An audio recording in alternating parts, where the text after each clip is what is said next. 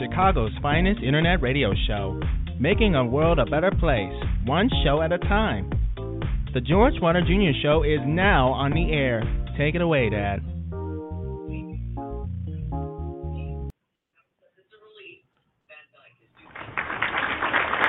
Okay, thank you.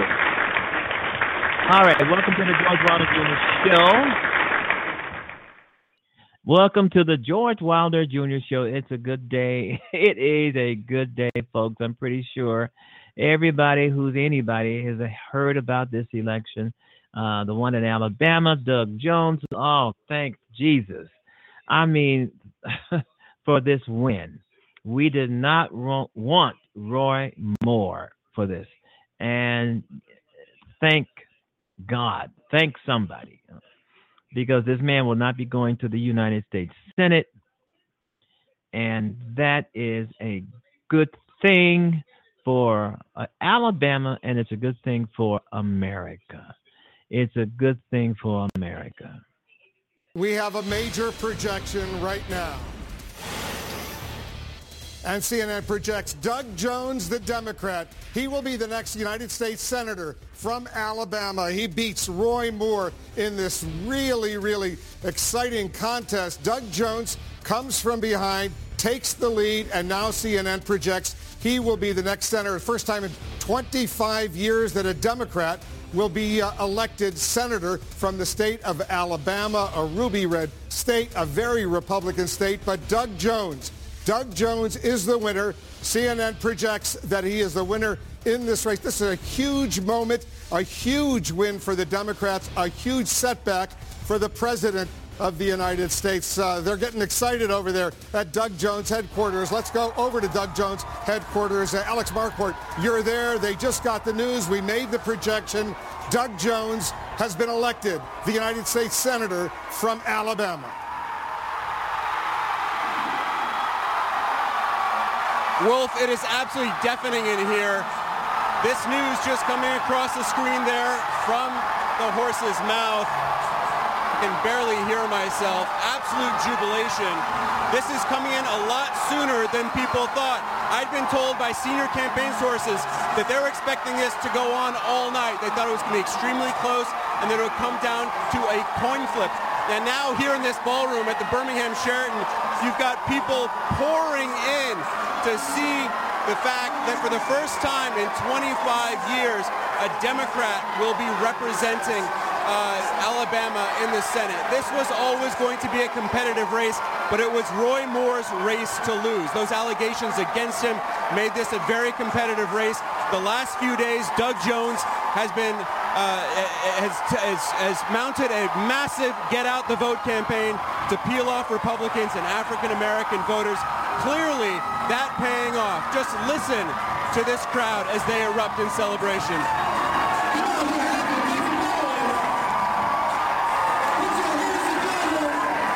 Alex, stand by. We're going to get back to you. Lots of excitement over there at Doug Jones' campaign headquarters in Alabama. He has been elected. CNN projects he's the winner. Uh, Jake, this is a huge win for the Democrats, a come from behind win for the Democrats, a huge setback uh, for Roy Moore, but also a huge setback for President Trump. First of all, uh, in terms of big picture, I mean, this definitely does show that there are standards and there are limits to what voters will accept, even in uh, this era of tribes, even in this era where Democrats and Republicans stick to their teams, root for their teams, there is still a, a point past which some people will not go. Uh, and that point in this race obviously has to do with the accusations, the allegations, ugly allegations of, of child sexual abuse uh, against Doug Jones. I'm sorry, against Roy Moore, uh, the judge. Uh, second of all, obviously, the balance of power in the Senate is now 51 uh, to 49. Right. And uh, that makes it even tougher for legislation. As we've seen, a lot of these big major pieces of legislation that will affect people's lives have been defeated or have won only by one or two votes. Uh, and then third of all, I, I, have to say, this is a huge defeat for President Trump. Yes. This is deep red Alabama. President Trump made the calculation that he was going to double down. He was going to stick with uh, this candidate, uh, the candidate who followed the Trump playbook for when there are allegations against you. Uh, just deny them all uh, and uh, attack the people accusing you. and it failed. And it failed not only uh, in an embarrassing way, uh, it failed in one of the most Republican states that there is a state so Republican. The last time they elected a Democrat to the Senate, two years later, he changed parties and became a Republican. Uh, this is deep, deep red. Trump trounced Hillary Clinton in this state. But tonight, a Democrat uh, won, and it's, it's a, a resounding rejection uh, of everything that that Republican and what and what President Trump uh, was standing for. When President Trump chose Jeff Sessions, the then senator from Alabama, to be his attorney general, no one even considered the notion of what we're seeing right now, that a Democrat could be the one to win his seat. But it is this, this stunning turn of events, particularly within the Republican Party, and the fact that they had such a flawed candidate. Republican after Republican uh, told me, and, and, I'm sure you, you too, uh, uh, Jake, that this is uh, probably the worst Republican candidate that they have fielded in forever. And so that really has, has come back to haunt Republicans. The irony of this, the irony is that you're seeing and hearing the cheering at the Democrats' headquarters because they won. I guarantee you there is cheering and oh, if yeah. not if not cheering, a very loud sigh of relief among Republicans in the Senate. The Senate they yeah. don't have to deal with expulsion. They don't have to deal with Roy Moore around their neck, dealing with uh, uh, having the, the the idea that there is a Republican senator who did the things that he did allegedly in terms of uh, yeah. abuse and everything else that he stood for. This, the, the thing is also, in terms of the big fight that we've been seeing every day since, uh, since President Trump, since Donald Trump entered the race, mm-hmm. of establishment Republicans versus um, the insurgent Republicans or, or the disrupting Republicans, uh, Bannon and Trump. Mm-hmm. Um, the establishment Republicans were so against Roy Moore, uh, as John noted, the senior Republican senator, Richard Shelby, actually came on my show on Sunday and basically told Republicans write in a candidate. Yes. Uh, the majority leader, the Speaker of the House, all of Ivanka Trump, all of them against Roy Moore. The head of the National Republican Senatorial Campaign Committee, uh, Senator Cory Gardner, Republican of Colorado, very conservative senator. He, he would not endorse or support Roy Moore in any way. Jeff Flake, mm-hmm. conservative Republican senator from Arizona, sent a check to Doug Jones, exactly. the Democrat. They were completely and, against it. But the Trump Bannon wing, they were all in. And there's another, oh, we can see Charles Barkley, by the way, uh, at Doug Jones' headquarters there. Charles Barkley, of course, an Alabama native and went down and, and did a lot of heavy campaigning for Doug Jones. But, but you mentioned Donald Trump.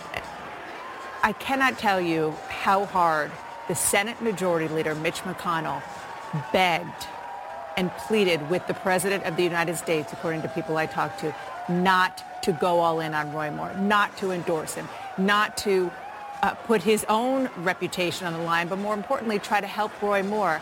And now, obviously, with the benefit of hindsight, Mitch McConnell was right. Um, he wasn't trying to save Donald Trump for, from, for, uh, from himself. He was trying to save the reputation of the Republican Party in the United States Senate. But looking back, if the president had heeded those warnings and those calls from his Republican counterpart in the United States Senate, he wouldn't have this embarrassment tonight. And it is an embarrassment. There's no question about it. That yeah. President Trump, against the advice of so many people, went all in for Roy Moore and he lost. And the thing is, he was advised not to by people in the White House. People in the White House tried to keep him out of this race, but he insisted he wanted to be in that race. And, and the thing is, this is not the last time you're going to hear Roy Moore's name in this election, uh, in, in, in, in, this, in this election cycle, yes.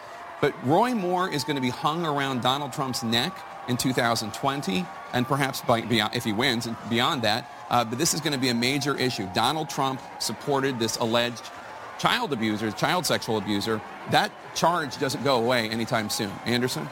Uh, Jake, thanks very much. I want to go to our panel. I mean, Bakari, you actually campaigned for, for Doug Jones. Obviously, you're very No, I mean, for, for me, there, there are two things. I mean, the raw emotion of victory on election night is something that Democrats haven't felt in a long time on a night like this when it's been up and down and topsy-turvy. And so you just exude this joy. I mean, you're just so ecstatic right now. But there are two things that I think are apropos for tonight. The first is I went down to Tuskegee, and at historically black colleges and universities, they have themed – you know, cafeteria days. On Wednesday, it's like fried chicken Wednesday. On Friday, it's seafood Friday. We went on seafood Friday, and to watch the kids and everybody know who Doug Jones was and come to him. And he spent time talking to every single person, every single voter, and he talked to the cafeteria ladies, the people who were shaking hands. For him to get this victory means so much. But even more importantly than that, we read all the articles about the Washington Post and the New York Times and everybody go Huff, Huffington Post, everybody going down there and talking to black voters about black voters not being excited or coming out. You know what won this race? The box that came in? Selma, Alabama. Selma, Alabama tonight turned Alabama into a blue state, even if it is just for a moment. So you have to sit back. and we'll, we will worry about how he's going to legislate in a red state tomorrow. But tonight, there are a lot of people who are drinking Hennessy in Alabama, and we are excited about the victory, and y'all got to let us yeah, have that. Uh, Roy Moore turned Alabama to, to a blue state, uh, not Donald Trump. Do, Donald Trump, I, I mean, I, I love you, Jake, but to say that this is on Donald Trump, Donald Trump tried to rescue a campaign that was doomed and he and he put everything in to try to rescue it. It wasn't his candidate. He didn't endorse him in the primary. He, he came. He went. He did. Uh, uh, uh, uh, let, us have Jake. I, I, want Jake to be able to respond because I, I, just want to clarify. I don't want to, to get in disagreement. Obviously, this is Roy Moore's loss, no question. My, my, my point is it's a, it's a loss also for President Trump because he attached himself to Roy well, Moore. To this, he, to this. he, he attached himself to Roy Moore only to try to save a campaign that was doomed. Doesn't matter. And I don't think anyone would suggest that Roy Moore would have won the race had Donald Trump been not been. No, no. He, President Trump. I'm sure President Trump made it much more competitive. There's no question about that. The point is the calculation that some of his advisors and Republicans on the Hill were making was this guy is going to lose and he has this taint of these horrific allegations President Trump don't get involved in this, but President Trump, thinking that he is his own best political strategist, opted not to do it. But I completely agree with you. This loss is Roy Moore's, and any other normal Republican would be winning tonight. Uh, but I, I, think that it was a questionable decision by the president to choose to okay, tie I, himself I, to this That's angle. not what you said, but I do accept the fact that that okay. that he did not make well in, in the end he didn't make a wise decision to endorse him because because we're lost. But at, you can say that at least he fought for what he thought was important, which is that 50-second vote. You, you yourself said that it's going to be very difficult for Republicans to pass any legislation and Donald Trump is the president, with, and he wants to pass with that all, legislation. With all, with all due respect to everyone around the table, this is not about, tonight is not about Donald Trump. Tonight is not about Roy Moore. We hashed all of that out. The reason that the Democratic Party won is because we had a legitimate candidate to run up against a flawed candidate, and we're going to and we're going we have to embrace Doug Jones. He ran the perfect race for this moment. And can I just say, we should say a big thank you to Alabamans. I mean, it was Democrats, it was independents, thank it was you, moderate Alabama. Republicans. It was mothers, it, it was you, Alabama. I'm saying this is now such we got to get on great the. Tennessee and and, Alabama and, and for Mississippi and Democrats, Georgia. Curry, we get are, those goddamn ah, Republicans so out of here. I'm so sorry. is not just Alabama. That's how I feel. That's how I We got to do it.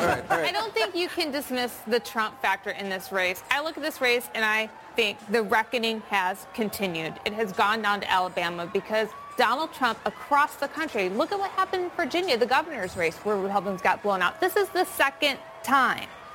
And Donald Trump, his mistreatment of women, the hostility towards minorities has activated something within the country where Republicans, Jeff Sessions won that seat by more than 90% in 2014. Any Republican should have won that seat by double digits and they're All right, thank you The to George everybody. Wilder Jr. Show is now on the air. It is all about making the world a better place.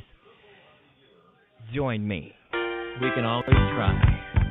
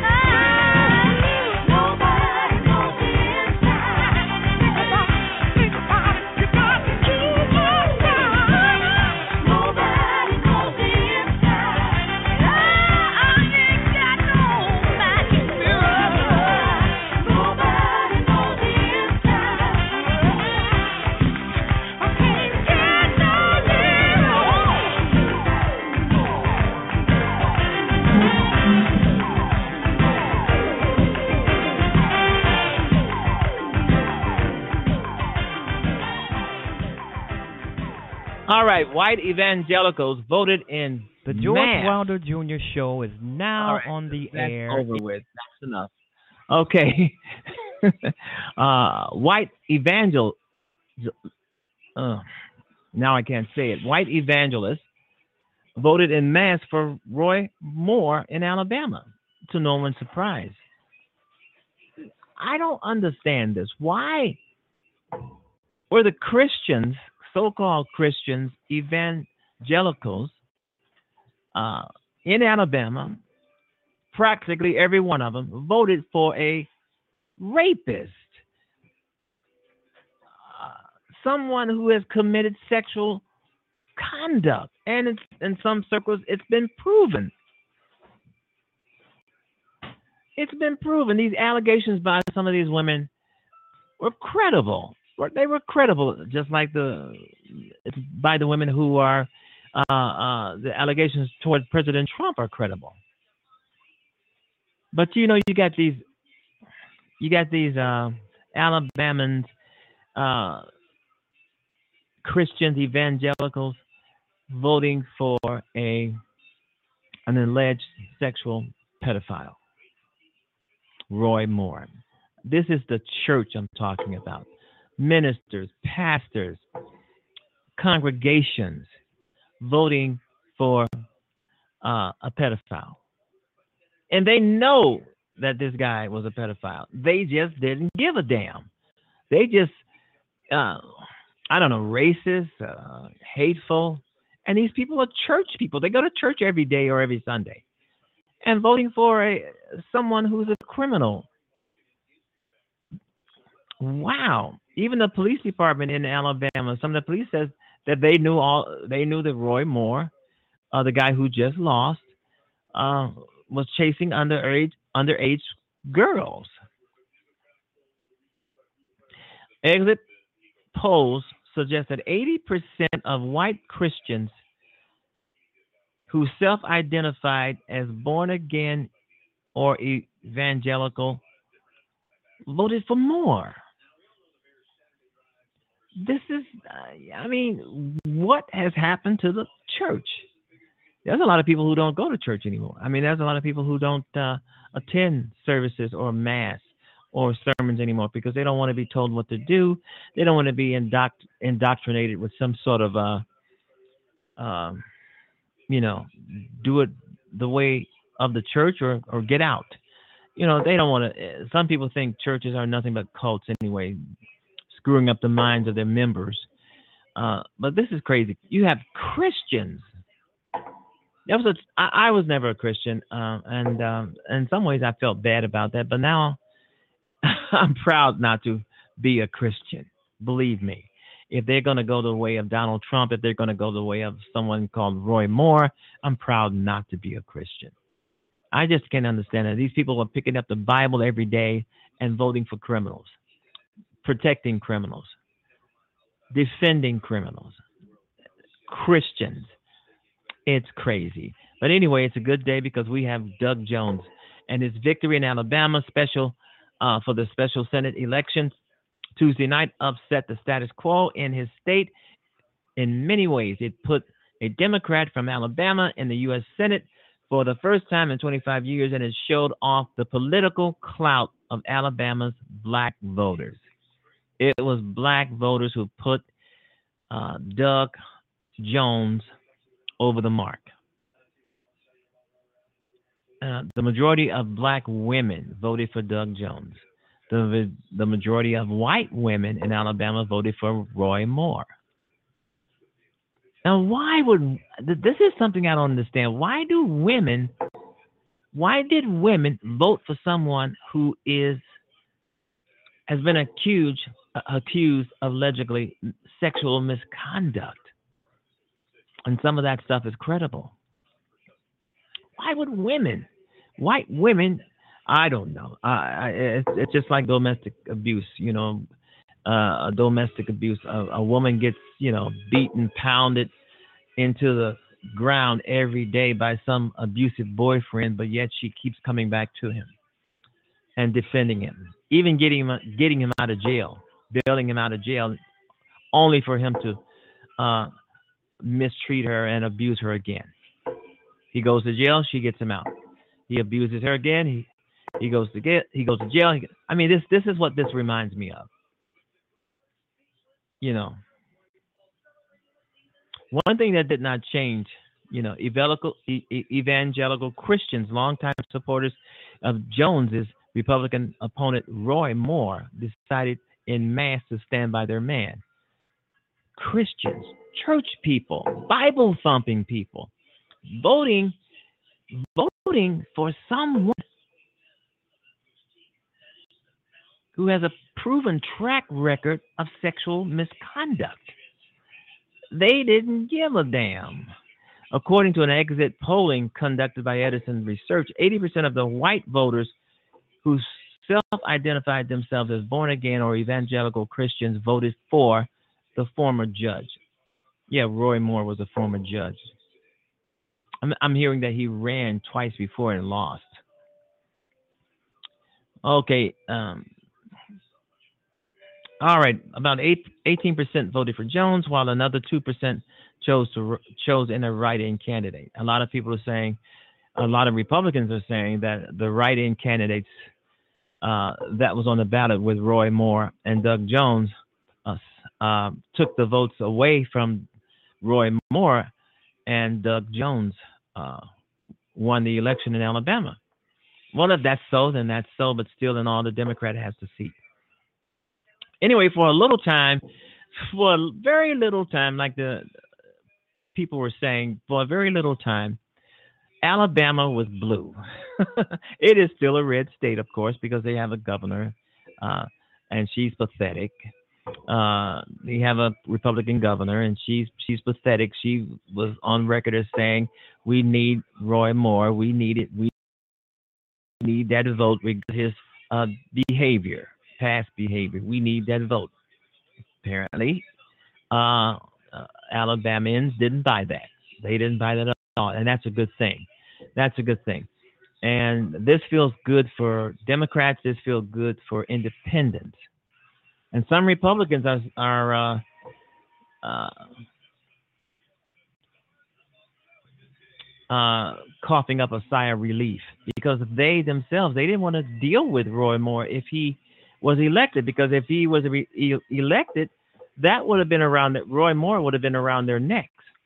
You know, he would there would have been all these Senate uh, hearings and and you know and and expulsions and all this kind of thing uh, they wouldn't have got nothing done because this is just too much of a distraction uh, to try to get their legislation through. But anyway, it's a good night for Alabamians. It's a good night for America. And I want to say thanks, Alabama. You did a great job. Now we got to go into these other states and get these clowns out because we have to take back our country um, in any way we can, peacefully, hopefully. All right, you've been listening to the George Wilder Jr. Show on Blog Talk Radio. Follow me on Facebook. Follow me on right here on Blog Talk Radio. I will be right back in about a minute. We're going to do this first and we'll be right back. Hey there, friends and fans. This is George Wilder Jr. of the George Wilder Jr. Show. I want you to enjoy my fictional writings located on Amazon and elsewhere. Uh, the website is www.amazon.com slash author slash gwilder uh, or go to the Amazon website and type my name in the text bar above to either order or download a book, a story, essays, novels, novelettes, whatever you want to do. And I want to thank you very much for that. And as always, good reading. This is George Wilder Jr. And keep listening there's always more to come. All right, thank you, everybody. Yeah, I'm, pre- I'm pretty sure there is. All right, let's go over here. All right, you're on the George Wilder Jr. Show. Go right ahead. Hi, George. It's Rachel Davidson phoning from the UK. Hi, Rachel Davidson from the UK. Uh, thanks for being on the show. Thanks for coming. Thanks for taking taking the time to to actually be here. It should be some fun. So, um, my audience out there, this is author. Uh, you're an author, right? Author Rachel Davidson author. on the George. Okay, okay. author Rachel Davidson on the George Wilder Jr. Show. Okay, give us a little bit of your bio, and then you know tell us about what you've been doing. Ah, okay. So um, I'm I've been wanting to be an author for most of my life, and I'm I guess I'm probably like most authors in that regard. But it was actually only uh, three years ago when I decided to get serious about it and um, began writing the book that is now published. Um, published it in this summer, and um, it's called The Point of Me and it's a, a spiritual fantasy book. And um, happily, it went to Amazon uh, number one bestseller in 14 categories in four countries. So, um, congratulations! That sounds well, great. I can only, I can only wish. I was um, e- extremely um, pleased and uh, uh, yeah, and uh, yeah, I can imagine. and thankful for that. Yeah, it was uh, it was a fantastic achievement. Um, Mm. so Yeah, um, so yeah, so so I'm I'm a pretty new author in in this in that sense because this is my first. I've I've done a couple of short stories, but um, this is my Mhm. first novel. So um, so yeah, it was a great Wow. achievement. Thank you very much. Great, beautiful, uh, and congratulations again. How how would you distinguish writing a full novel from writing short stories? Is there a correlation, Oh. or is there? Um, I, I think writing a novel is much easier. You do? Um, You really I do? I really do. I think um, because you have so much more time and you have so much more space to, um, you know, to really explore the theme that you're wanting to. Whereas a short story, you have to get all of that crammed into very little words. And um, You do? Any of my, uh, yeah, and um, any of my readers would tell you that. Um, that, that my style of writing is very descriptive, so I, I actually find it really very hard to to you know get a point across in, in very few words. I, I like the luxury of being able to use lots of words. So um so for, for I mean, a novel takes can take a long time to do. It took me three years to, to write mine, Yeah. um, Mhm. but but it, it was a much more enjoyable process because of the space and time that I had. So Well, you know, uh, I always say this: each each author and each writer is different, and each writer and author they come they come to their craft from different directions. Like myself, you um, like I kind of differ. I sort of differ from you uh, in the way that you put what you say about a short story because I'm a short story writer. I love Yeah, writing yeah, short stories. I think it's great Yeah. because oh, I have the deepest I- I- respect for you. I um I love writing short stories. There, uh, I don't too much want to do a novel. I've done novels, three or four, five, six. I've Yeah, done them, and um, they're great. But like you said, they take two and three years to finish. Where I can do a short story in a couple of months. And you're right when you say you have to cram so much in there. You, you're totally right because doing a short story for me, I have to make sure that the first page grabs the reader and I try to I, I try to uh, put so much. Uh, you have to put so much in there because the story's going to end pretty soon. Yes, yeah, But- yeah, and that's a real as- skill. as- that's a yeah, but uh, as long as you, uh, as long as I think that I can give the reader uh, a really entertaining story, a really entertaining narrative, Mm. in maybe fifty or sixty pages, and after they're done, they go and give me a five star review. I think that's great. You know, I oh, think yeah, that's no, great. I, I and should be, I, should be I do have- when I say novels are easier. I, I don't think any Yeah. kind of writing is easy. it's all hard. no, it's but, not um, easy. It, it it's not no, easy, it's not. No, no.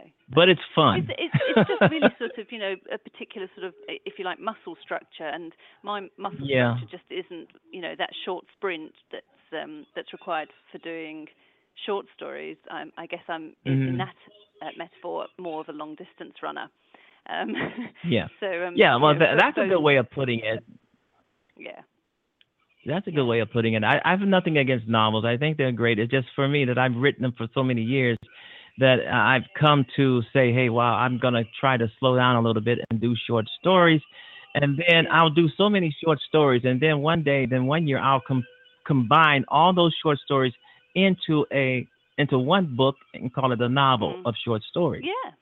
Yeah. Yeah. Yeah. And it is interesting, isn't it, that often you Yeah. you start uh, but a lot of people think short stories are the easiest and I think they're the hardest to start with. I, think well if you, They if are, you write for me. novels then then actually you find that that your writing muscles, to, to carry on the metaphor, are, are, are much stronger, and you're more able to write the short story. So, um, so yeah, maybe maybe in, in future I'll, I'll, write a short story, but actually I, suspect I won't. I suspect that I, I still will really um, enjoy that. Everybody has their own preference. yeah. I've got negative reviews. I've got negative reviews from people because they'll say, "Well, George, we loved your story, but it was just too short." Mm, yeah. they'll, they'll say, uh, "When are you going to write another one? When are you going to write another one?" But um, I love short stories. I think because there's been movies made from short stories, just like there've been movie made movies made from novels. Yeah. So yeah. I and um, you know, so I, I'm you know I've done novels, so I'm basically short story, and I love it, and uh, mm. uh, uh, that's where I'm gonna go from now on. But I don't. You know, I don't. I don't have no ill will over anybody who does novels because uh, oh, no. I've heard. This is my. This is my personal opinion. I've heard people say that they've read novels, and some of the novels are just too wordy. They've, be, I mean, it's some. They say some of the novels it takes too long to get to uh, the most important yeah. part because they're, they're so yeah. wordy and so spread out. Now, that's one yeah. criticism that I've heard of novels about novels. Yeah. Uh, I've read novels, and that criticism really doesn't. Uh, it's kind of unfair for some novels. Some novels start out great and, and they end up great. Yeah. Yeah.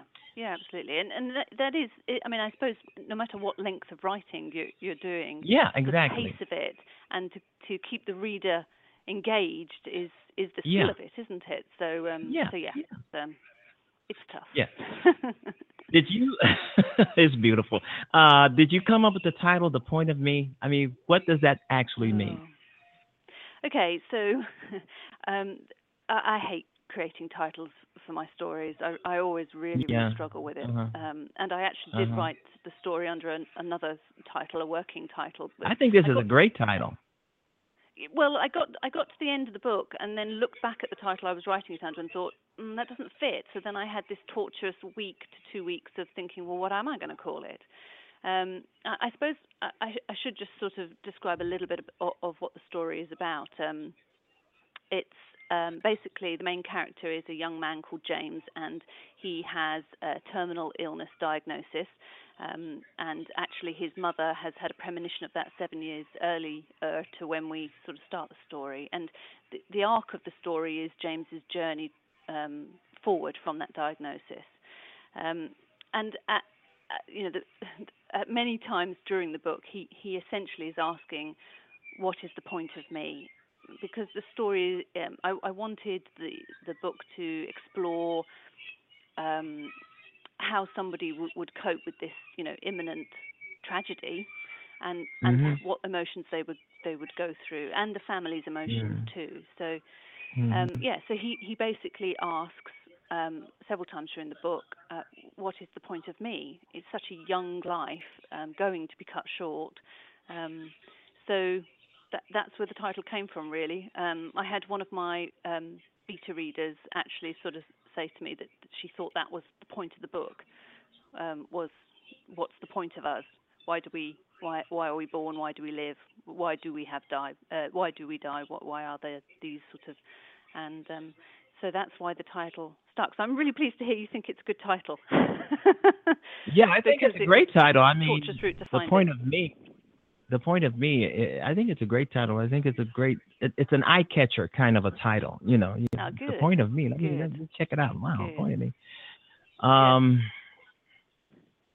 um, titles are really tough to to uh, to yeah. choose because you know you're sort of you're sort of guessing in the dark really, and um, and al- al- uh, although publishers yeah. will publishers will talk about it as if it's a science, but it isn't. It's just an art form, and you just people some people are more experienced in that art form than others. So, um, so yes, I you know, um, go on. Yeah, it myself, myself, I, and some of the things that I write, books, novels, short stories, or uh, essays, I seem to come up with the title first, and then yeah. I write the story. Yeah, yeah, maybe that's the better way to do it. I do. I come you know, I, I said, well, that's a nice title. Now I got to just write a story around it, you know, and mm. I've done that. Yeah. yeah. uh, the point of view, the the point of me. I'm sorry. The point of me is Mhm. anything. Uh, does anything inside of the book um, uh, is based on your life? Um, Something that happened it- in your life or some experience? Um, that is sort of a tough question to answer. I mean, the, the, the simple answer is Mhm. no. It's not autobiographical. I- I, haven't ex- experienced any of, of um, you know, th- that sort of. I haven't actually experienced any uh, close family death um, yet, but it's Okay. coming, obviously. Um, But um, Yeah. but hopefully a long way away. Um, so no, no. Okay. Um, I mean, but on the other hand, uh, it is sort of is all of me, and um, and I, I guess I guess every author is putting themselves into their stories. So um, Mhm. there's- um there's a there's a, a sort of patchwork of people I've met and characters and um, Mhm. pe other people's stories that that have intrigued me, and so I couldn't say it's Mhm. you know a, com- a complete work of imagination in that sense, um, but at the same time okay. it is. So um, yeah, no- Uh-huh. no, I haven't. I'm not writing it from any first-person experience of having had a had a loss within the family at all. It's um, it, it is all Yeah. my imagination in that sense. Yeah. Yeah, that's that's how you create. You create with your imagination. But the title, Well, the point of of- me, is like pointing at the author. To, you know, so Well, yes, th- there is that aspect to the title, but um, yeah. mhm. but it, it it is sort of yeah, the, you know, the the point, and and actually, uh, what I like to do in my writing is sort of look at the fears that I have as a human being on this uh, spinning rock, and and try to explore why I have those fears and what they mean and what resolution would they be, and and then I make my characters suffer them. and um, and sort of you know make my characters go through stuff that um, that I myself can't or, or, or whatever. But but I, I that that's what I how I like to play with the characters to to make them Uh, yeah, I mean, I think every, I think, yeah, I think every author likes to do that. I, that's why I say it's fun. It, it's fun. I Yeah. sometimes I put sometimes I put real people in my books, but I change their name and I'll kill Yeah. them off. You know. Ooh, that's nasty. I know, I know, but I'm an author. I'm a, that's it's that's crap. That's being Yeah. creative. You know, uh, that's what Yeah. writers do. And it is. In fact, um, there's a phrase, isn't there, that if a writer is born into a family, then that's the end of the family. it's just the writer will will do just what you Yeah. explained, which is you know observe and then get, gain revenge Yeah. through indirect yeah, methods. But in some cases. yeah. Rachel Davidson on the George Wilder Jr. Show. Do you have your book with you? Can you read us an excerpt? Um, I do have the book with me, yes, and I wasn't. I was sort of prepared to to read an excerpt, but I, I don't know how much you you want. So I, I Uh, maybe I, a a few paragraphs, maybe. Okay. All right. So so this is towards the end of the book actually and um Okay. James James has um obviously after his diagnosis he has um come into contact with a, a magical beast um who i- a sort of um a, a guide through his story Mhm. and th- this friend Marcham um takes him to several sort of spiritual planes and the last of which is um, can be referred to as the upper world. Um, and it's basically where James is going to get some of his big questions answered. So, you know, what is the point of me um, is sort of going to get answered. Um, so, I shall, I shall start. He's he's about to. Oh yeah, the other thing to say about the upper world is that not everyone gets into it. That you have to be judged worthy. So he's about to be Mm-hmm. judged. So here we go. Into this reverie came the sudden and urgent beat of black wings. Above James's head, the air about him was whipped up by the downpour of the dark feathers. James felt his mind instinctively cower in the presence of this abrupt shadow. He squinted upwards in fear of what he would see, but unable not to look. All above him was darkness, a presence hovering, corvid, walled eyes observing him, cool and all seeing. Come to judge him, come to weigh his validity. The great wings were rotating and thrusting the air. however menace, sorry, hovering menacingly above James's head, the filaments of the dark feathers practically abrading his skin with their umbra. They demanded that he speak, that he justify his existence. James began to whimper. What is the point? Utterly pointless. There is no point to me. The dark wings flapped more violently and began to enclose James. Gone was the feeling of sunshine and warmth, the beautiful smell of roses, replaced by a dank and chill darkness and the musty smell of a rabid decay long since past. James felt as if he were falling down a long, dark passage. The sound of dark wings beat heavily in his ears, a tinnitus like screech of a single high note ricocheting in his mind, then the sudden shout of his name. So that's a couple of paragraphs, but I could go on. Oh, okay. Oh, okay. I was I was mesmerized. I was listening. I said, wow. I, I actually was. I was mesmerized. I think that sounds Oh, great. I think that sounds. Uh, it's a beautiful uh, book. You know, the point of me. Oh. Okay. I mean, you know, my audience out there. I want you guys to, uh, you know, go and check this book out. It's it sounds great. I mean, I, I was really into it. I was listening, like you know, um, Yeah. uh, you know, someone reading reading in- a, um a library or something and reading to you. I was really, really uh, mesmerized by that. Who's your favorite thank writer? Oh, that's really hard. that, is, that is that, I mean that's really really hard. Um, You know what I was gonna say? I was gonna say Mm-hmm. I was I was thinking I was guessing probably J.K. Rowling. well, I do love Row- Rowling, and Yeah, I definitely yeah. read all of the Harry Potters. I, I don't think Yeah. there's a person, there's not many people on the earth who haven't. Hence her Mhm. lovely financial position. Um, Yeah. and I do love the fact that she brought magic back into the um, into the sphere um, and Mhm. mainstream, I suppose, really.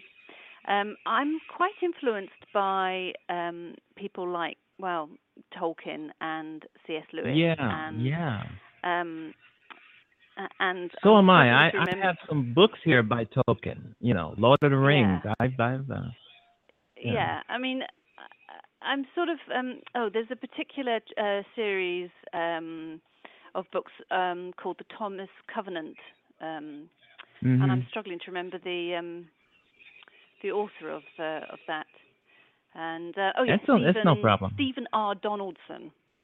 And Yeah, I'm, I'm not yeah. sure if it's a very well known um, series of books, but he, he my favorite author is the one that I'm currently reading really but he's the one that Yourself? in recent years well my favorite author is me no they, uh, Stephen R Donaldson is the one that I've most recently read and um, Okay. I, Yeah, I've I love the the way he deals with paradoxes Yeah. and how he puts his Yeah. characters uh, through that tension yeah I definitely love that All right, Rachel Davidson, tell us where we can go find your book. Give us a website where we can get in touch with you in, in case we want more information about what you do in your books. Okay, so the book is available on Amazon, ebook Mhm. and paperback. It's also available on Smashwords, Apple Store, Barnes and Noble, all the usual places. Um, Yeah. Although paperback is only available through the Amazon, just to say. Yeah. Um, I have a website, so that's racheldavidsonauthor.com. Mhm. And I'm also on Twitter and Facebook, Mhm. so people can find me that way. If you just type in Rachel Davidson Author, you should get me. Um, Mhm. So, so yeah, I'd um, love it if people did buy the book and let me know what they thought of it. Uh, one more question. How is the book doing so far? Um, yeah, I mean, really well. I mean, I, I got that number Okay. one bestseller position in, in those 14 Oh, yeah, you told me. categories. Um, yeah. Mhm. So, um, and so that was um, a, a really fantastic achievement. But it, but it, it basically is just sort of like um, the house foundations going in.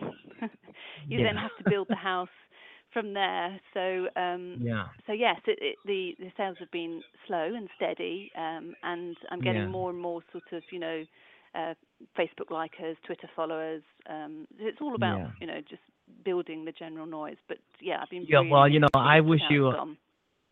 Yeah, I wish you a lot of success with it. Okay. Thank you. And I want to I want to thank you for being on the show and sharing your book and sharing that excerpt and being such a great great person. Oh, thank you, George, and thanks for the opportunity to be on the show. No problem. Bye bye. Okay, Rachel Davidson on the George Wilder Jr. Show talking about her book, The Point of Me. Sounds like a great book.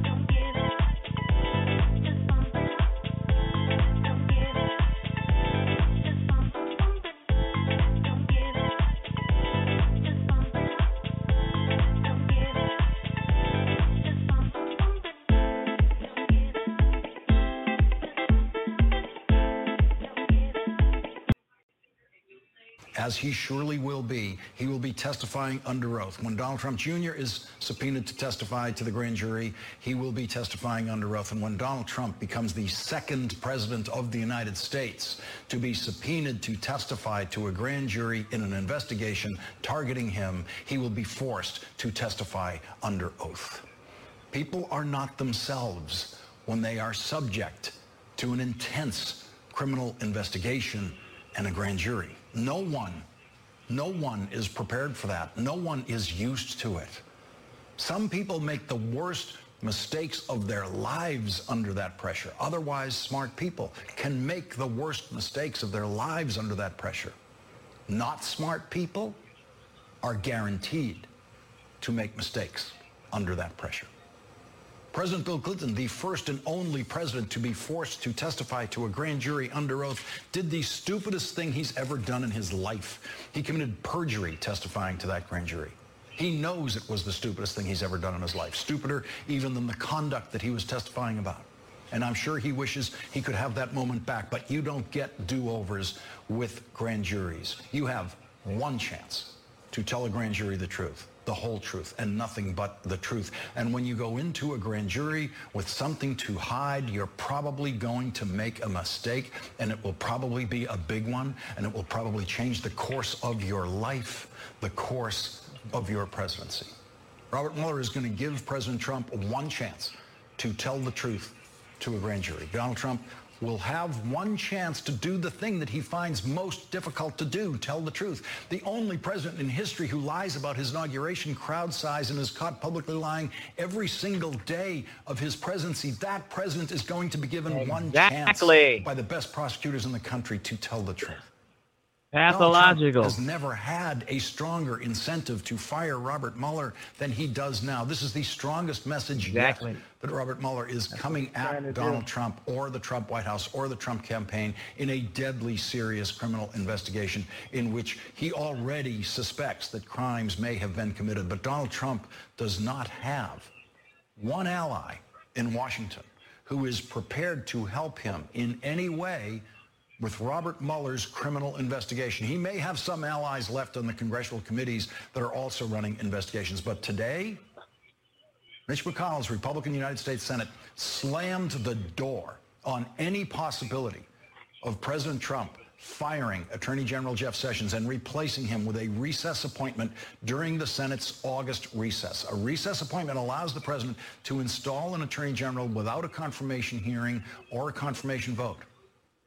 And so today, when Mitch McConnell closed down Senate business and sent everyone home on what looks like the August recess, he technically left the Senate in what they call pro forma session, specifically so that no recess appointment can be made during the Senate's August recess, which is technically not a recess, thanks to the Republican majority leader who has slammed the door on the Republican president's possibility of installing a new attorney general through a recess appointment and then having that attorney general fire Robert Mueller and shut down that investigation and shut down that grand jury. Mitch McConnell made sure that that grand jury will live through the August recess and beyond.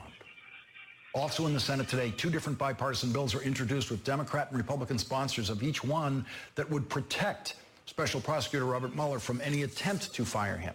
We have an indication tonight that Robert Mueller's grand jury is going to hear testimony from a possible group of witnesses that have never testified to a grand jury before. Vox is reporting that after President Trump fired FBI Director James Comey, quote, acting director of the FBI, Andrew McCabe, told several of his highest ranking managers of the Bureau they should consider themselves possible witnesses in any investigation into whether President Trump engaged in obstruction of justice.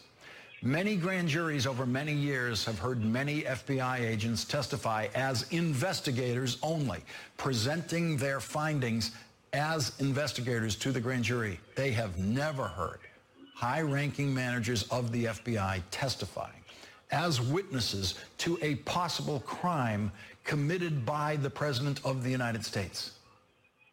Usually the target of an investigation testifies last to a grand jury. By that time, the grand jury knows more about the case than the witness does.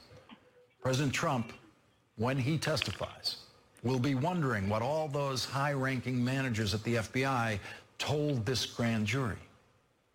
Donald Trump will be alone in that room. This is unlike anything else you ever go through as a possible witness or defendant in a criminal investigation, alone in the room. No lawyers. No Trump lawyers will be allowed in that grand jury room. Donald Trump will be in that room alone. No one can help Donald Trump in that room. It is unlike any room he's ever been in in his life. And in that room, all alone, Donald Trump may have to make a choice, a historic choice. He may on the advice of his lawyers, have to become the first president in history who takes the Fifth Amendment when he testifies to a grand jury.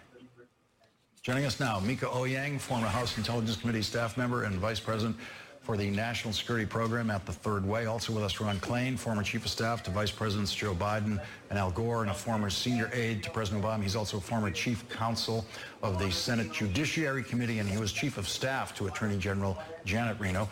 And also with us, Alex Whiting, a former Assistant U.S. Attorney and Prosecutor and a professor of practice at the Harvard Law School. Uh, Ron Klain, I, I, just want to go to, to you uh, on this matter of the, a president in a grand jury. Uh, and that possibility now looms tonight very, very clearly, given what this investigation is about. Uh, and, and, imagine a, a, scenario in this grand jury where as a lawyer representing this president, eh, who you know has this tendency to lie about everything, who has a ten- tendency to lie about tiny things, you know that you couldn't possibly send a client in there at a greater risk of a perjury charge than Donald Trump just because of his habit of lying about anything. Uh, do you send him in there with a little index card that he reads for every question saying he invokes his rights under the Fifth Amendment not to incriminate himself? Well, you know, Lawrence, it's hard to know where this ends, and it's hard to know what happens on that fateful day. And there's a lot that'll happen between now and then. But what we do know is if Donald Trump's presidency ends prematurely due to one of three I's, impeachment, indictment, or ignominious resignation, it will be because of the fourth I we heard about today, impaneling, the impaneling of this grand jury. There is nothing scarier to Donald Trump than having to tell the truth, the whole truth, and nothing but the truth with no help, no lawyer to cough in the background, wave signs, do anything to wave him off, the horrible lying he will do. And so you just can't imagine any ending for this that is in any way, shape, or form the preservation of the Trump presidency after he goes into that grand jury room. Alex Whiting, uh, talk about the grand jury room and how it is unlike any other judicial procedure that a witness uh, can be in.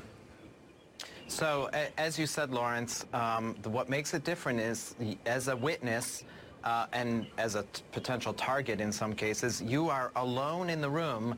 Uh, there's the prosecutor, the uh, court reporter, uh, transcribing every word you say, um, and the grand jurors, but you're, you're not allowed to have your lawyer there. You, you can take breaks to go talk to your lawyer outside, but you're, you are alone facing the questioning of the prosecutor and the grand jury, and everything you say is, is uh, transcribed and is under oath. Um, and as you say, as you said in your opening, uh, you do not know what other witnesses have said, what other documents have revealed. You do not know what the prosecutor knows, and that puts you in a very difficult position, puts a lot of pressure on you to tell the truth. Uh, because that's your, that is your best uh, defense, is to tell the truth. Um, and as you say, that, that may be difficult if Donald Trump goes into that uh, grand jury room. And, and, Alex, just one more thing about the grand jury. Tell us what you think it means in this investigation. I mean, from, from the, let's look at it from the Trump perspective. And, and, and what is the most optimistic reading of what this uh, grand jury means uh, if you're looking at it as one of Donald Trump's lawyers? What, what would be the optimistic reading you'd give to the president about it? So, so the optimistic reading is is, is this. Look, look, it's it's obviously an important development. Um, it's significant for the reasons that you've said, um, but it was also inevitable that there would be a grand jury impaneled in this investigation. It's impossible to do a complex federal investigation without a grand jury because it is only through a grand jury that you can compel testimony and documents. You can subpoena them. Uh, you're not, you can't do it without the grand jury. So in an investigation like this, you are going to need to have a grand jury. It was going to happen. And so the optimistic reading uh, of Trump's lawyers is, look, this, this is a step. Um, but it does not necessarily mean that anybody is going to be charged, that we're going to get to anywhere. And it's very, and it's possible. I don't know if it's very possible, but it's, but it's possible uh, that at the end of the grand jury investigation, there will be no charges. Mm-hmm. Uh, and the, the, counter to that, Mieke, the other side of that coin is the last very, very high-profile Washington investigation uh, was of Hillary Clinton, and there was no grand jury because Hillary Clinton cooperated. She she voluntarily talked to the FBI, submitted to that, and they were able to come to a finding uh, that there was no crime here that was prosecutable in what they found, and they were able to do that without a grand jury. That's right. But what we're talking about here, um, in contrast to what the investigation was of Hillary Clinton, was in Hillary Clinton's case, it was whether or not there was some kind of unintentional or intentional mishandling of classified information based on emails, which is a very complicated subject, and they found not that there was any intention there. But with Donald Trump, we have a much more complicated situation. We have law enforcement officials who may be called as witnesses to talk about Donald Trump firing the director of the FBI because, as he said in his own words, he was very concerned and taking a lot of heat in this Russia investigation. There's a lot of public record out there that suggests that we really have a very serious case for obstruction of justice. Let's listen to what the president said about this investigation to his big rally audience tonight in West Virginia. The Russia story is a total fabrication. It's just an excuse for the greatest loss in the history of American politics. That's all it is. total Most lie. Give me a break. There were no Russians in our campaign. There never were. We didn't win because liar, of Russia. Liar, pants on we fire. won because of you. That I can tell you. Get out. Uh, Ryan. Oh, get out. Making the world a better place, one show at a time. The George Wilder Jr. Show is now, the George Wilder Jr. Show is now on the air. All right.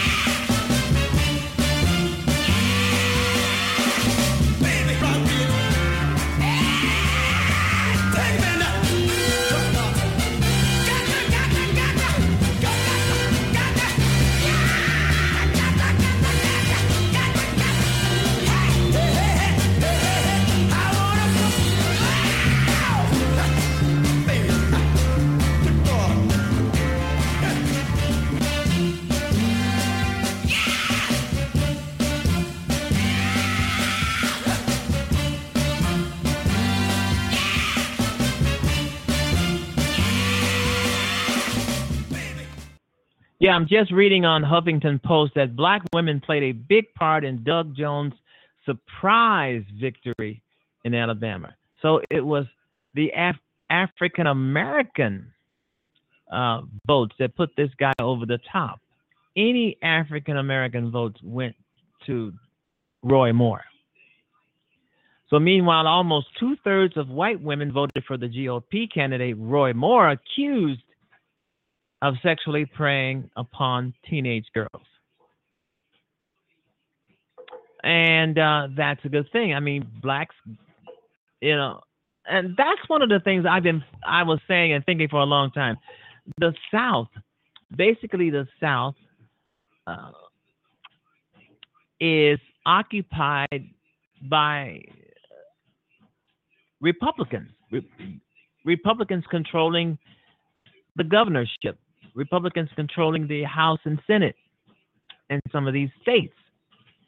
And I can never understand it. And mo- majority of these uh, uh, southern states, the majority of the uh, population are, are African Americans.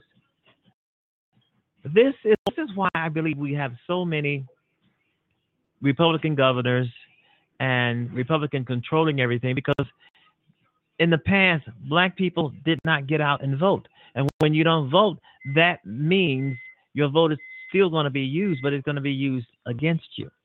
Uh, voting in Republicans, you know, and you have to vote. So Alabama, the blacks in Alabama voted, and they came out in droves. And this Senate seat, instead of going to the pedophile Roy Moore, it's going to uh, decency uh, Doug Jones because African Americans voted. When you do not vote, in America, uh, and um, in America, Black Americans have a dismal voting record. They stay home in droves. They they're not going to vote. They're not, but they know, but they knew that Trump and the Republicans did not have their best interest at heart, and this was serious, very serious, serious. It's a heart attack. They got their butts out there and they voted in droves. And the Republicans, some of the Republicans in Alabama, they didn't like that. Some of them are crying voter fraud. Uh, some of them, Roy Moore, as I speak now, uh, as I'm sitting here now on the radio, he has not conceded one bit. He has not said, uh, he has not extended a hand across the aisle to Doug Jones for winning, which is, which is within the Trump playbook. You know, he he does he doesn't want to give it up, even though he and at one point in time his his his campaign was saying there should be a recount, but Alabama is saying, hey, no, no, no, we don't need a recount. Nothing. This this is up and up. You don't. Uh, there's not there's not much of a differentiation between the votes, uh, percentage wise, in order for there to be a recount. So Roy Moore, it, he's just this is another race he's lost. This guy, this guy Roy Moore, he's he's the one person who stated that sl- slavery was a great time in America. yeah, yeah, it's on tape. You can always. Uh, research it and try and find it. He, he said uh, slavery was a good time in America. And it, I've been told that uh, if he had gotten to the Senate, he was going to recommend that um, 10 of the uh, amendments past the 10th Amendment of the Constitution be wiped out. It was great that this guy did not get to Congress it was great that he did not get to um, to Washington because it would have been really, really bad for Americans if Trump had won this thing. But Trump lost. He lost big time, and now he's coming up with excuses. Uh, I didn't want to back him anyway. I didn't want to do that. No, uh, the guy Trump went out there. He did robocalls for the guy. He went on national television telling everybody in Alabama to vote for Roy Moore. He even did robocalls, and it and it and he got slapped in the face. Roy Moore lost. the people of uh, Alabama did not want to send did not want to send a pedophile to the U.S. Congress, to the United States Senate. They did not want to do that, and we're all proud of them. We are, and now we have still. We can't rest on our laurels. We have still, we have work to do still, if I can say it, if I can get it out. We have work to do still. We've got Kentucky. We've got Mitch McConnell. We've got Paul Ryan. These assholes, they have to go. They have to go. Trump is going to be sitting in in front of a grand jury pretty soon. I'm hoping it's real soon, um, because he's guilty as hell as colluding with the Russians. He's a he's a pedoph- he's a liar. He's guilty as hell.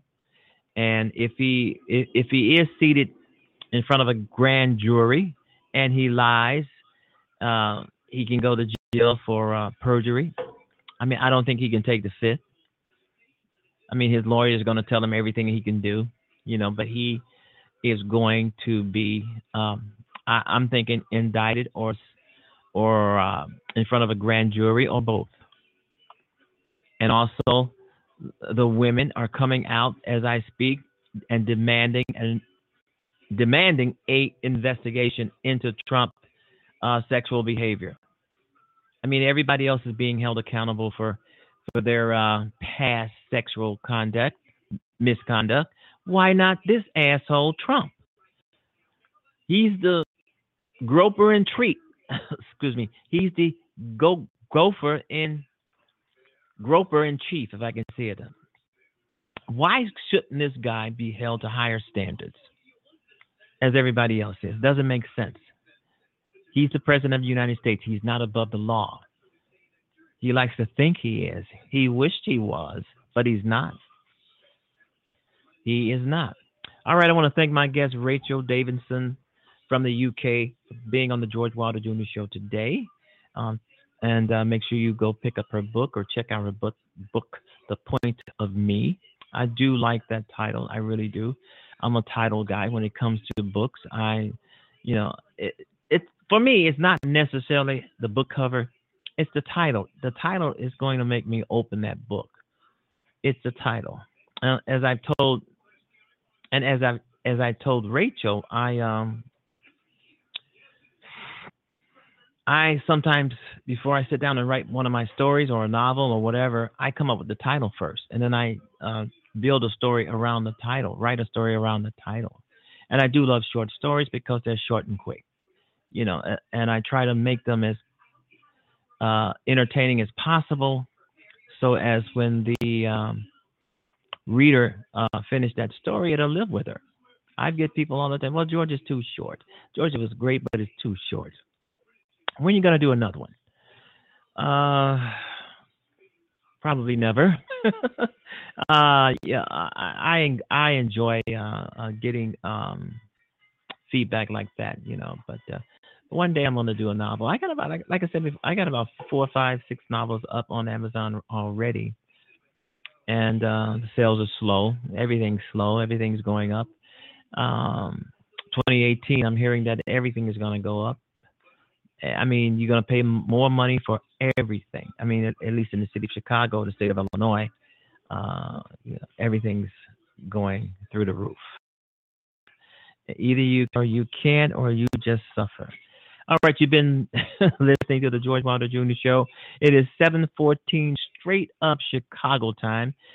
Doug Jones wins in Alabama, and we want to say at the George Wilder Jr. Show. Thank you, Alabama. Thank you, thank you, thank you, Alabama. Um, uh, we did not need Roy Moore. It took you, and it took those African Americans to get get off their butts, get mad, get pissed, and resist. And they've gotten out there, and they voted. They voted this is a great thing for Alabama. It's a great thing for um, America in general. It is totally great. And uh, decency prevails. Thank you. Thank you. Oh,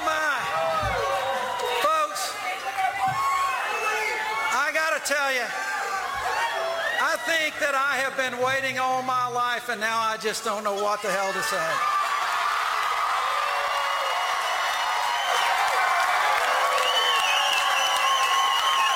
Let me, if you will indulge me just a moment. Well, no, well, let's just get sworn in first before we. Folks, I, I, am overwhelmed, but I, I want to let me let me first make a couple of kind of brief comments. You know, I have said throughout this campaign that I thought that December 12th was going to be a historic day.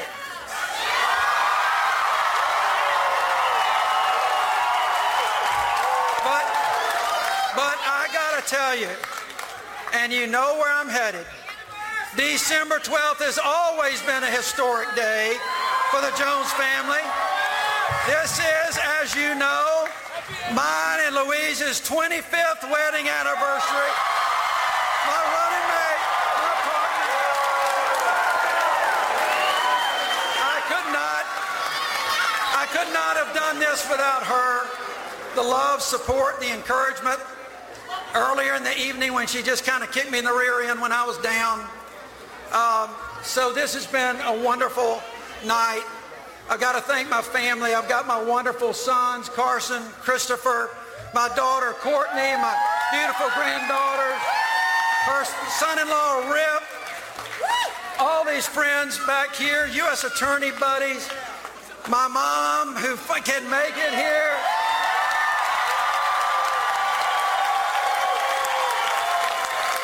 my, my dad, who's here with us in spirit, who's too ill, and unfortunately, my, my sister, Terry, and her husband, Scott, Terry Savage, and Scott Savage. Hey, girls, thank you, thank you. She couldn't make it either.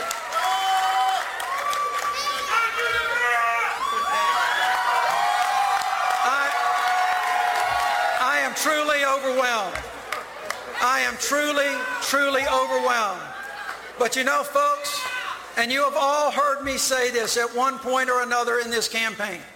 I have always believed that the people of Alabama had more in common than to divide us.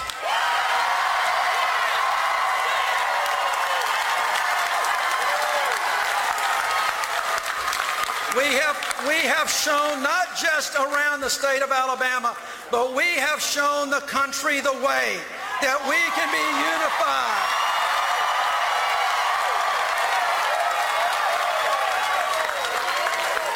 We have spent so many hours. I have got so many people that I can thank, but I will tell you just very quickly.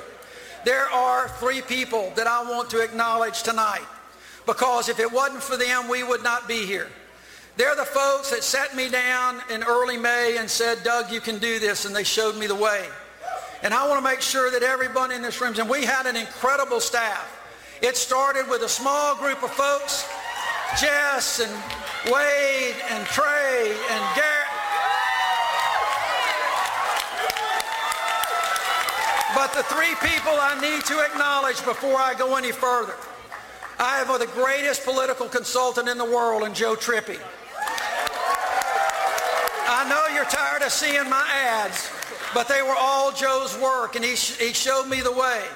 Doug Turner, who've been friends for so long, showed me the numbers.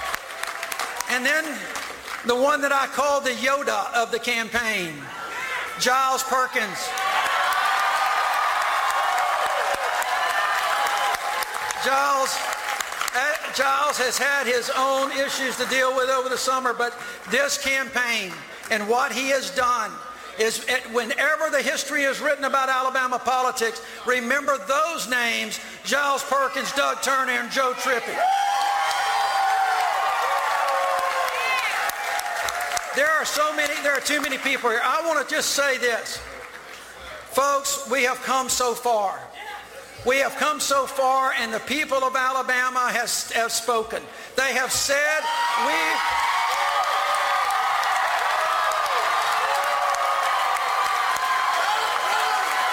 they have said to, to each other that this, I have said from the very beginning, this campaign has never been about me. It's never been about Roy Moore. It has been about every one of you every one of you and your sons and daughters. It's, it's all of those volunteers that knocked on 300,000 doors. It's, it's the volunteers who made 1.2 million phone calls around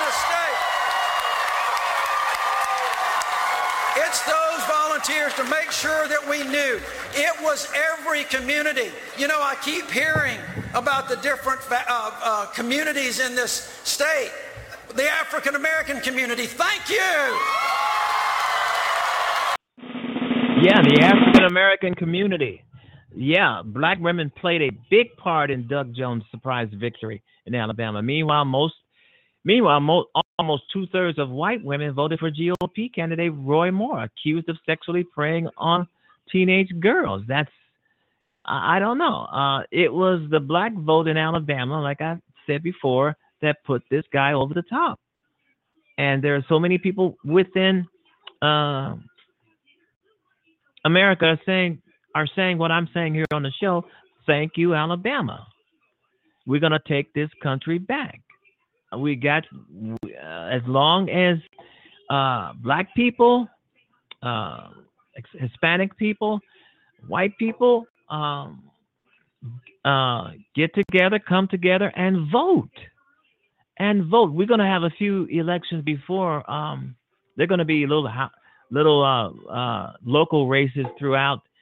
I'm I'm assuming throughout 2018 until before we get to the midterms and people have to vote in those elections too, not just the midterms, but any election.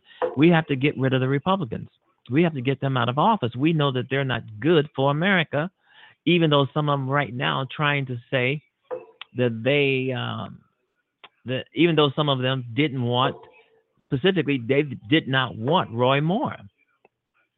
But there's a lot of Republicans in Congress, they did, and we have to remember their names who supported this guy. We got to remember the Republican names who support Donald Trump and and keep him in power when he shouldn't be in power. He should be just like Kevin Spacey, Harry uh, Harvey Weinstein, and a lot of these other sexual predators out of a job, but he's not. He's not. And America owes a big thanks uh, to uh, African Americans. The American people owe a big thanks. Okay, increased turnout among black voters, particularly black women, fueled the Democratic uh, Doug Jones' stunning victory in Alabama Senate special election on Tuesday, demonstrating how crucial they are to the party's base. They are very, very crucial. And we're going to need them in every race. Not only black women, but black men, young black men, young black women, young white women, young Hispanic women, young Asian women, young Americans in general. Period. We're gonna need everybody because we've we've gotten Alabama now. We've got to try Tennessee. We got to go to Montgomery. We got to get Arkansas. We got to get Florida. Some of these these are red states. Most of them are red states, if not all of them are red states, and they're governed by some goon uh, governor and some goon uh, uh, state and rep state and um, House representative. While blacks tip- typically vote overwhelmingly for Democrats, interviews by Huff- Huffington Post prior to the election found that many African Americans in Alabama were not at all enthused by Jones's candidacy, and his campaign made some missteps in its outreach to them. But Democratic leaders were banking on intense opposition to the Republican Roy, Mar- Roy Moore, and they got it. Known for his far right views, and he has some, I don't know if you can call them far right views or just plain old crazy ideas uh, on an array of issues, spurring, spurring turnout among blacks. Also, local Democrats made extra efforts to mobilize the black community to overcome the GOP backed voter suppression mechanism. Oh yeah, they're they're trying to they're gonna try to uh, get you not to vote because they know if you vote, their ass is grass. So they're gonna try to do everything they can to suppress you to suppress your vote to keep you from voting. But this is a damn shame. But this is what these people do, and uh, we're going to have to deal with that. All right, you've been listening to the George Wilder Jr. Show on Blog Talk Radio. All right, it, it's been a great day. It's say once again, thank you, Alabama. You are the greatest.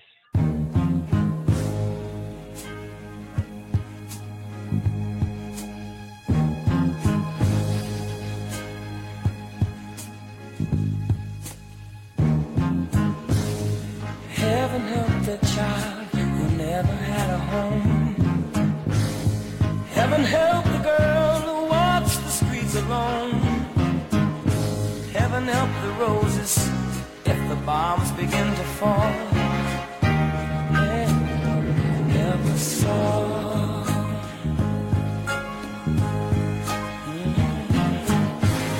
Heaven help the black man if he struggles one more day.